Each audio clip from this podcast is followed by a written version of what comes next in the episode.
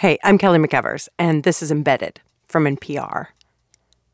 And I want to start today in the state of Wisconsin with a story you don't expect to hear these days in the political hellscape that is 2019. It's about an election that actually had the explicit goal of keeping politics out of it. Supreme Court contests are, of course, famously nonpartisan affairs. Both candidates have told me there's no room for political ideology or partisan politics on the court. The two candidates were both appeals court judges in the state who were running for an open seat on the Wisconsin State Supreme Court. The races are officially nonpartisan. Molly Beck covers state politics for the Milwaukee Journal Sentinel. So when you're in the ballot box, so to speak, there's no D or R next to the candidates' names. No party affiliations. Of course, Beck says there's usually one candidate who's supported by Democratic groups like unions or civil liberties organizations, and one candidate who's supported by conservative groups like the Chamber of Commerce. In this race back in April, Lisa Neubauer was considered the liberal judge, Brian Hagedorn, the conservative. And conventional wisdom held that Neubauer, who was raising a lot more money than Hagedorn, was the favorite. But then in January, something happened that took all the talk of nonpartisanship and threw it out the window. About two and a half months before the election, the Journal Sentinel reported that back in 2005, while he was in law school, Brian Hagedorn had written some controversial blog posts about homosexuality and the law. He said a landmark gay rights ruling by the U.S. Supreme Court, in which they struck down a, an anti sodomy law in Texas, could lead to the legalization of bestiality. Critics said that that was him equating being gay to having sex with animals. Hagedorn also reportedly helped found a Christian school that allowed students to be expelled for being gay or having same sex parents. After that, that just seemed to set the stage for that race. That was just something that Judge Hagedorn had to respond to pretty much every time he was around some reporters. So, should voters be able to consider that as okay, that's part of your legal thought process, and that's this is from an interview Hagedorn did with Wisconsin Public Television. The Wisconsin Supreme Court. Well, I think I have a track record that people can pay attention to. Again, I would remind voters these these were these were posts that before I was even a lawyer, uh, so I, I, don't think those things are uh, as relevant uh, to to this race and what this is about. I have the experience. Hagedorn also said criticism of the school he helped found was an attack on his religious views. The Realtors Association here in Wisconsin, they withdrew their support of Judge Hagedorn and they asked him to return the money. I believe it was about $18,000 that they had given him. There was just, I think, an assumption on both sides that there just wasn't, you know, this wasn't going to happen for him.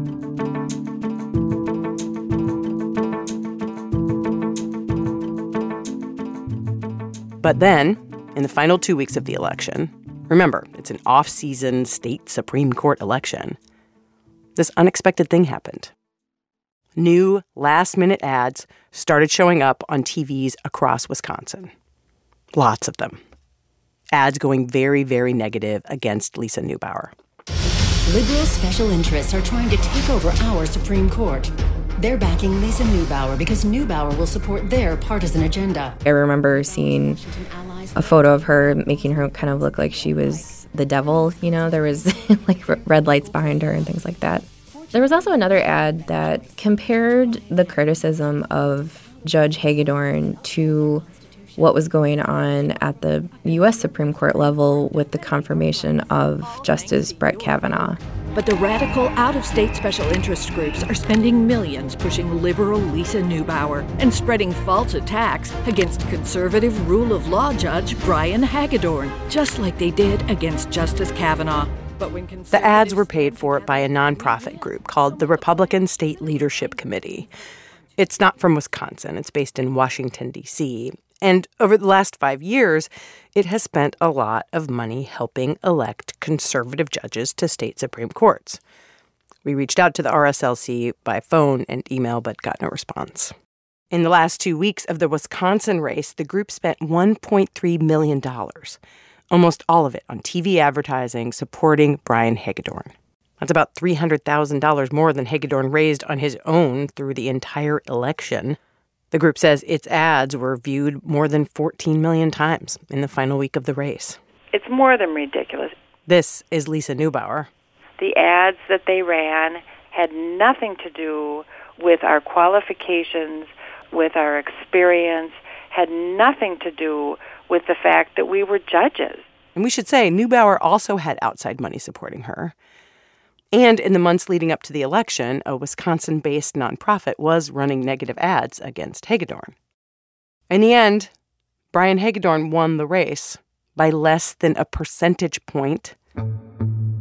He said in a statement to us that his victory was a grassroots effort and, quote, the people of Wisconsin were inspired by a campaign based on the rule of law and they rejected the dangerous argument by my opponent and her allies that you cannot be a person of faith and a faithful judge. End quote. For her part, Neubauer says she didn't think any outside spending was appropriate for a judicial race. And this isn't just a concern in Wisconsin.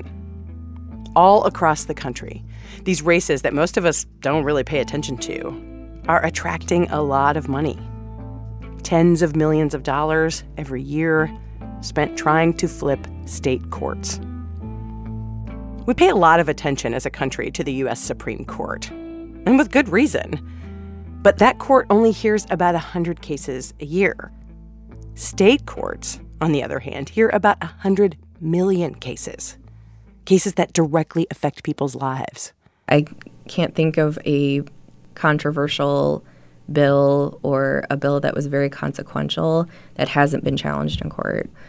There's a joke in Wisconsin that it's not how a bill becomes a law, but how a bill becomes a lawsuit. And that's really how policy is made here. In the 2015 2016 election, outside groups spent more than $27 million on state judicial elections nationwide a number the Brennan Center calls an unprecedented amount. And the people looking most closely at the issue are worried about a fundamental shift in how our democracy works. That an entire branch of government is now serving a purpose different than what was intended. So that's what we're looking at today at the decades long, under the radar effort to remake state courts. We're going to see how it's done and how this politicizing of the courts is having very real consequences. That's after the break.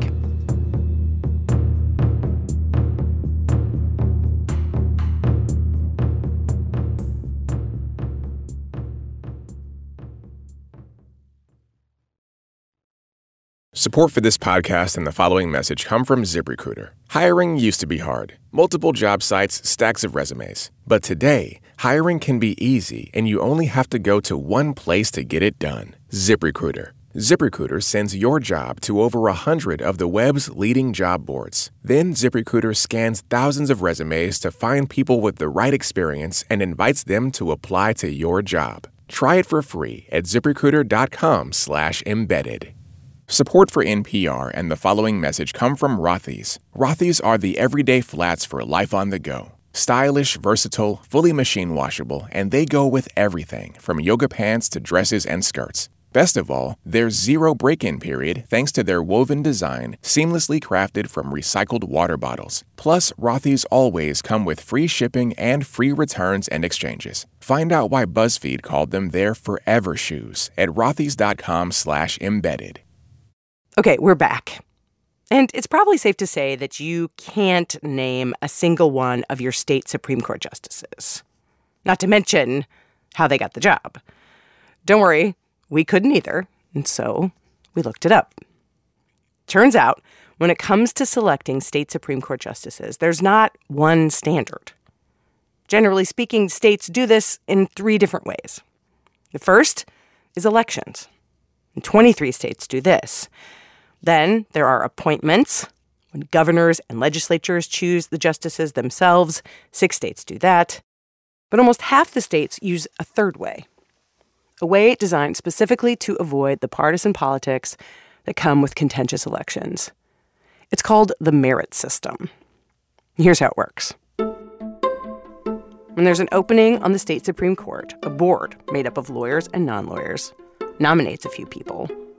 And then the governor and legislature pick one of them to fill the seat, and they serve out a term. But then The judges eventually go through what's called a statewide retention election, a simple yes or no vote. Should this judge stay on the bench or not? No opponent, just a yes or no. One of the states that does this is Iowa. My name is Marsha Ternus, and you're welcome to call me Marsha. In 2010, I was the Chief Justice of the Iowa Supreme Court. And full disclosure here, Ternus is on the board of Iowa Public Radio. The justices on the Supreme Court stand for retention in the first general election after they are appointed, and then every eight years after that. Ternus was first appointed to the state Supreme Court in 1993, and she says her first two retention elections were non events. I didn't even think about them. I remember coming in my first or second retention election, coming into work, and somebody saying, Well, were you retained? And thinking, Oh, geez, I didn't even look. They were not controversial. No judge had ever campaigned. And to my knowledge, I don't remember anybody on the Supreme Court ever having a campaign against his or her retention.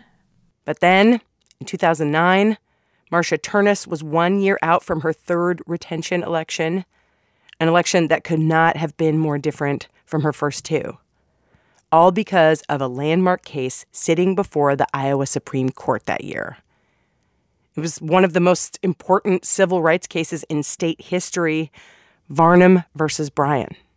It was a challenge to an Iowa law that defined marriage as strictly between one man and one woman.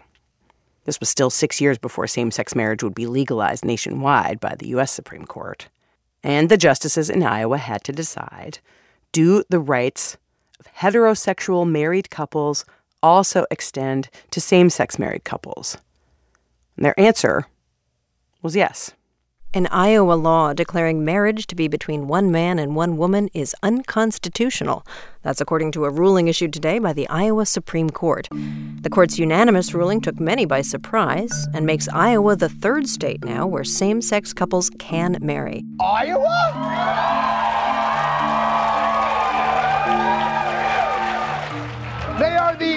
Aortic valve of the heartland of America. They are now officially more progressive than California. It was a remarkable moment that plenty of people were not happy about. Protests at the state capitol started almost immediately. A handful of people have rendered a decision, a decision that is contrary to the will of the people. It's contrary to God's law. This tape is from outside the courthouse on the day of the ruling. And it's time for the people, through their elected officials and their elected representatives, decide what the law is going to be in this state. Courts do not determine law, the people determine law.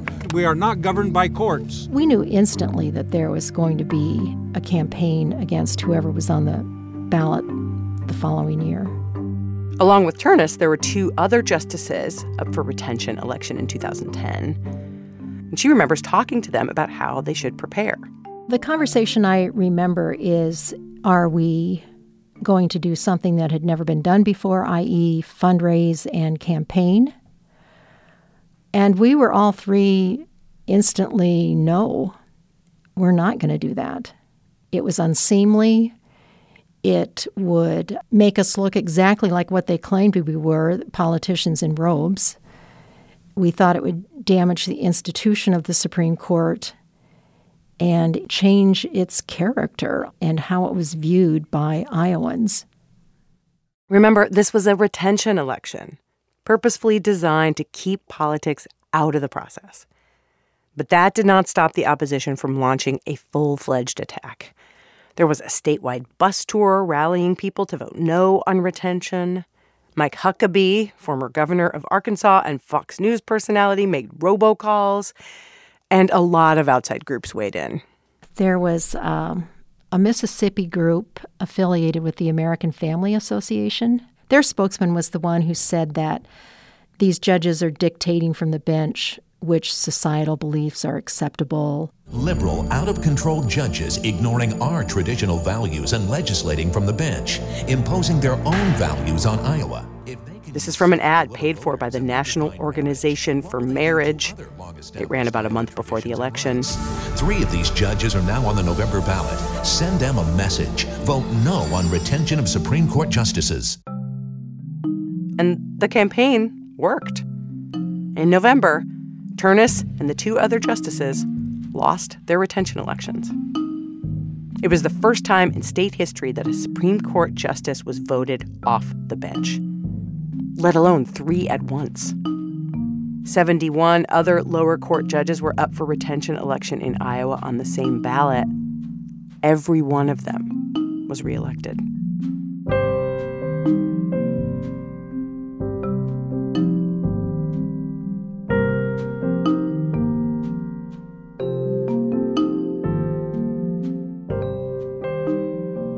So I just want to pause here for a second and pose what I think is a pretty fundamental question about all of this. Why do we even have judicial elections? Especially if all they do is lead to the nasty politics most of us consider not befitting of judges. So, this is an interesting story to dig into it just a, a little bit. This is Jed Shugerman. He's a law professor at Fordham University, and he wrote a book on the history of how we choose judges. It turns out that at first, none of the states elected judges. They were all appointed by governors and legislatures. But then something happened that Shugerman argues changed all that. It's called the Panic of 1837, and it was a global depression.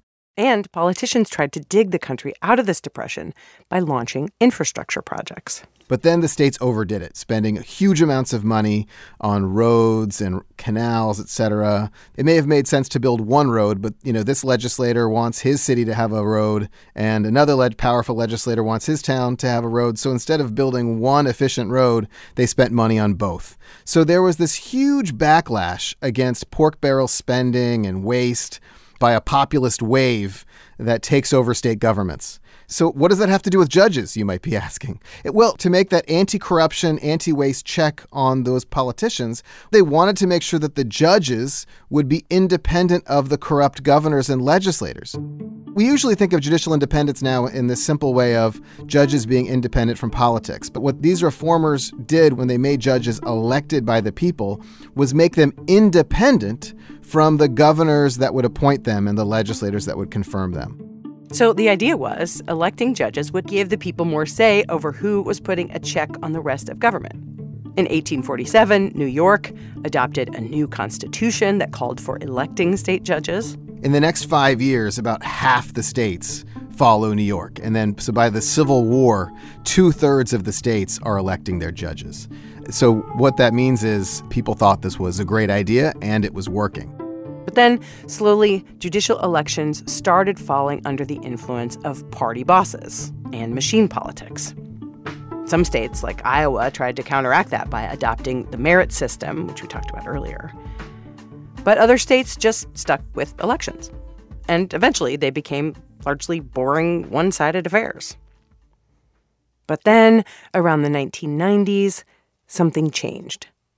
Joanna Shepherd is a law professor at Emory University. It was in the 90s when you started seeing all of this money pouring into the elections. You started seeing the elections become more and more political. People who follow these races say a lot of the big outside money, the money most responsible for politicizing these races, is coming from two places. On one side, there are trial lawyers and unions who tend to support more liberal judges. And on the other side, there are business groups and corporations that support more conservative judges. And these groups will spend millions of dollars on dozens of races each cycle. The thing is, you will almost never see an attack ad about a judge's record on corporate finance lawsuits or their feelings about tort reforms, things that those groups are actually interested in. Running attack ads about those issues that, that they care about are not going to get them anywhere with the voters. So they focus on di- different issues instead issues like violent crime. The example that just sticks out to me is from Wisconsin in 2008. This is Jed Shugerman again, law professor, judicial expert. Where you had a justice named Louis Butler on the Wisconsin Supreme Court, and he's the first African American justice on the Wisconsin Supreme Court.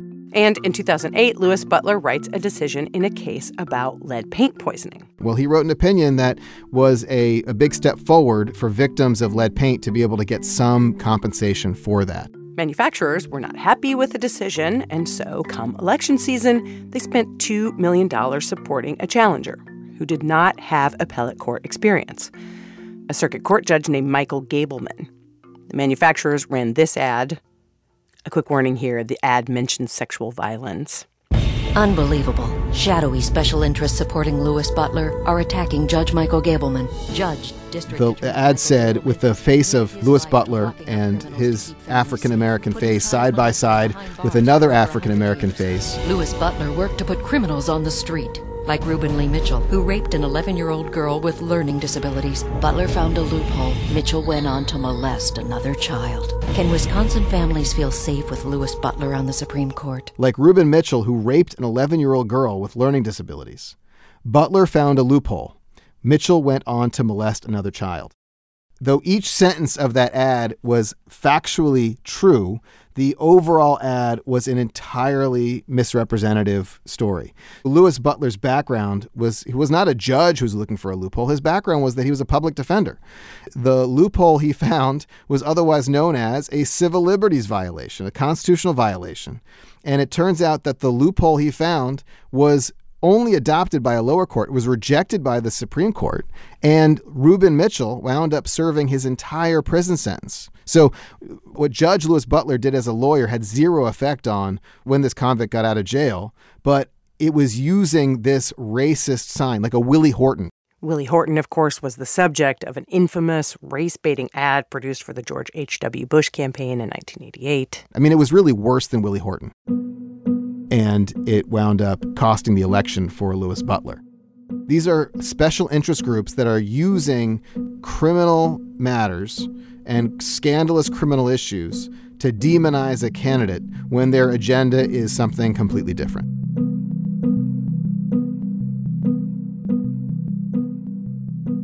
After the break, how all of these ads are actually leading to judges changing how they rule on cases. That's coming up.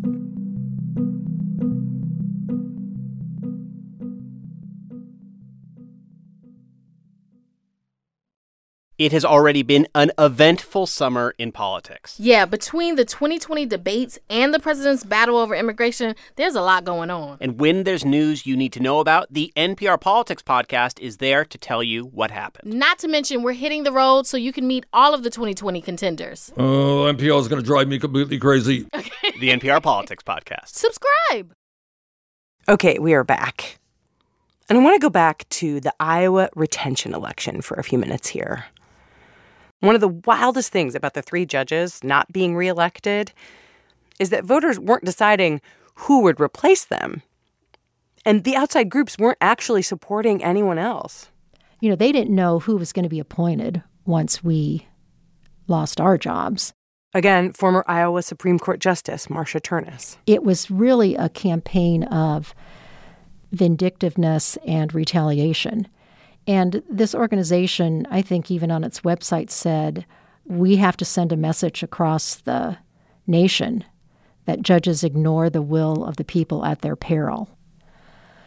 That would mean that instead of looking at legal principles and precedent and what the Constitution says, we should have been looking at polls of public opinion. If that becomes the guiding principles for judges, then of course civil rights, the rights of minorities, the rights of people who are unpopular are not going to be protected. After Brown v. Board of Education.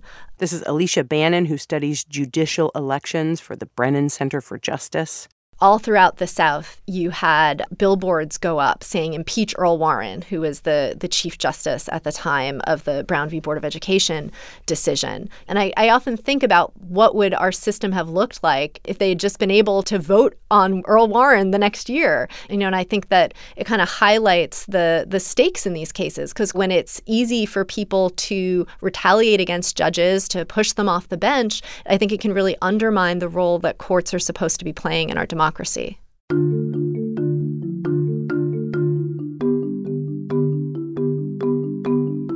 I used to quote in speeches that I gave. Alexander Hamilton said in the Federalist Papers, they suggested that the rights and privileges reserved to the people would amount to nothing without an independent judiciary. I'm paraphrasing, but I mean, this isn't coming from me. I mean, the, these are kind of the views of the founding fathers if instead now we're saying, well, you better write opinions and make decisions that please the majority, judges aren't performing the role that they were envisioned to perform. And then how does that make us any different from countries where the judiciary isn't independent and they do what the government wants?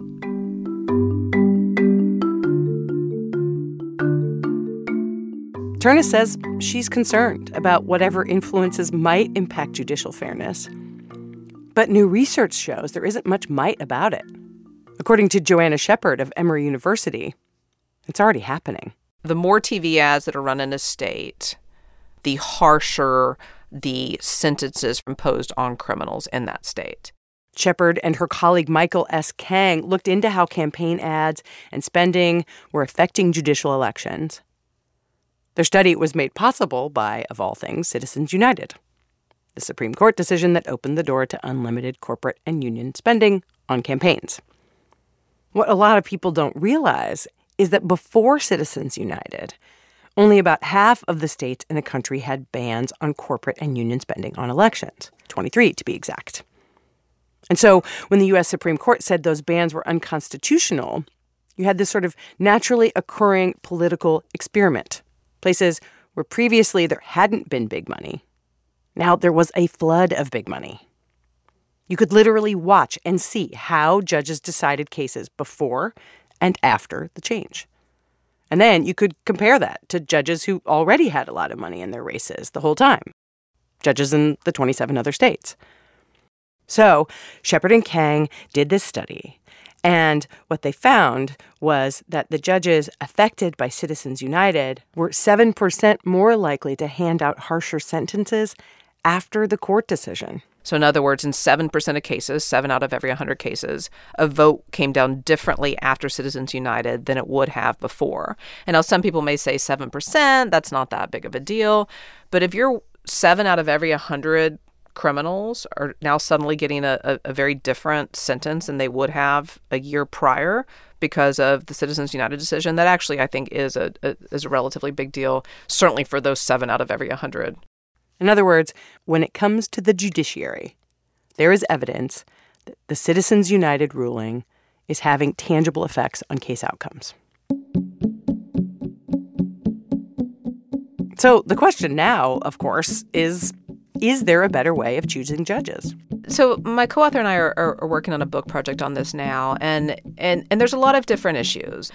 You know, some people would say let's get rid of elections. On the other hand, most Americans actually like elections, um, and and there's it, it's not crazy. It's not crazy to to think that we want judges that, that represent public opinion.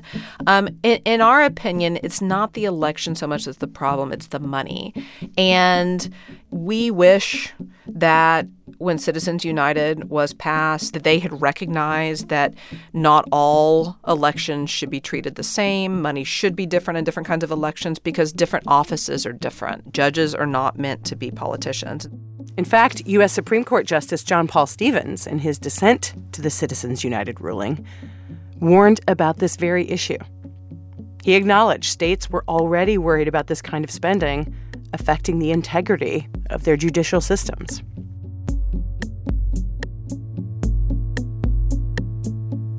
The fact that these races have become more political is something that voters on both sides have felt wronged by.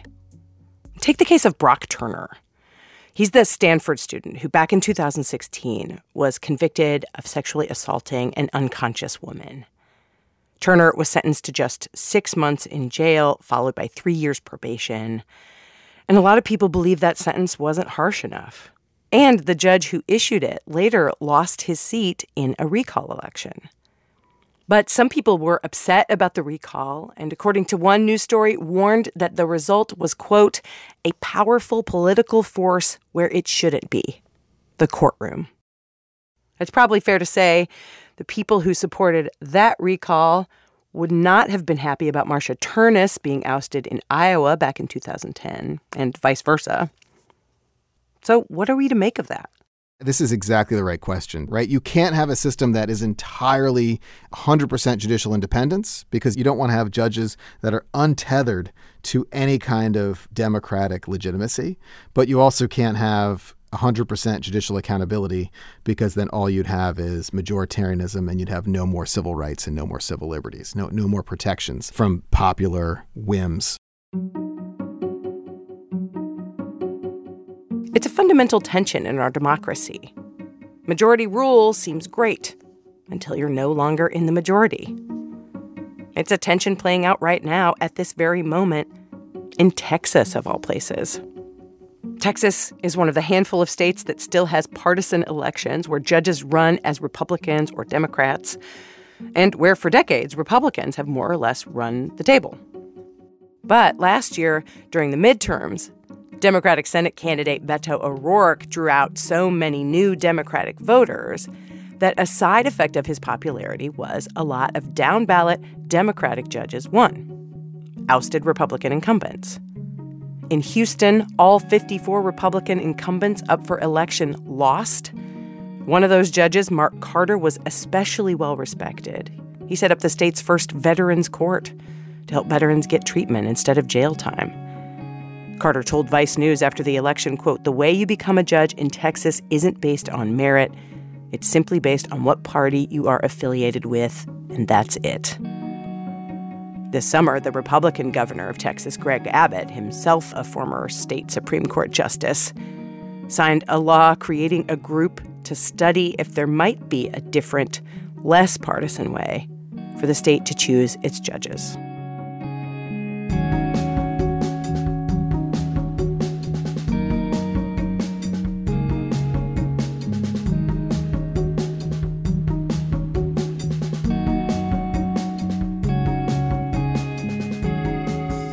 This episode was reported, produced, and written by Eric Mennel and Naila Andre, with help from Chris Benderev and Tom Dreisbach. Editing by Lisa Pollak.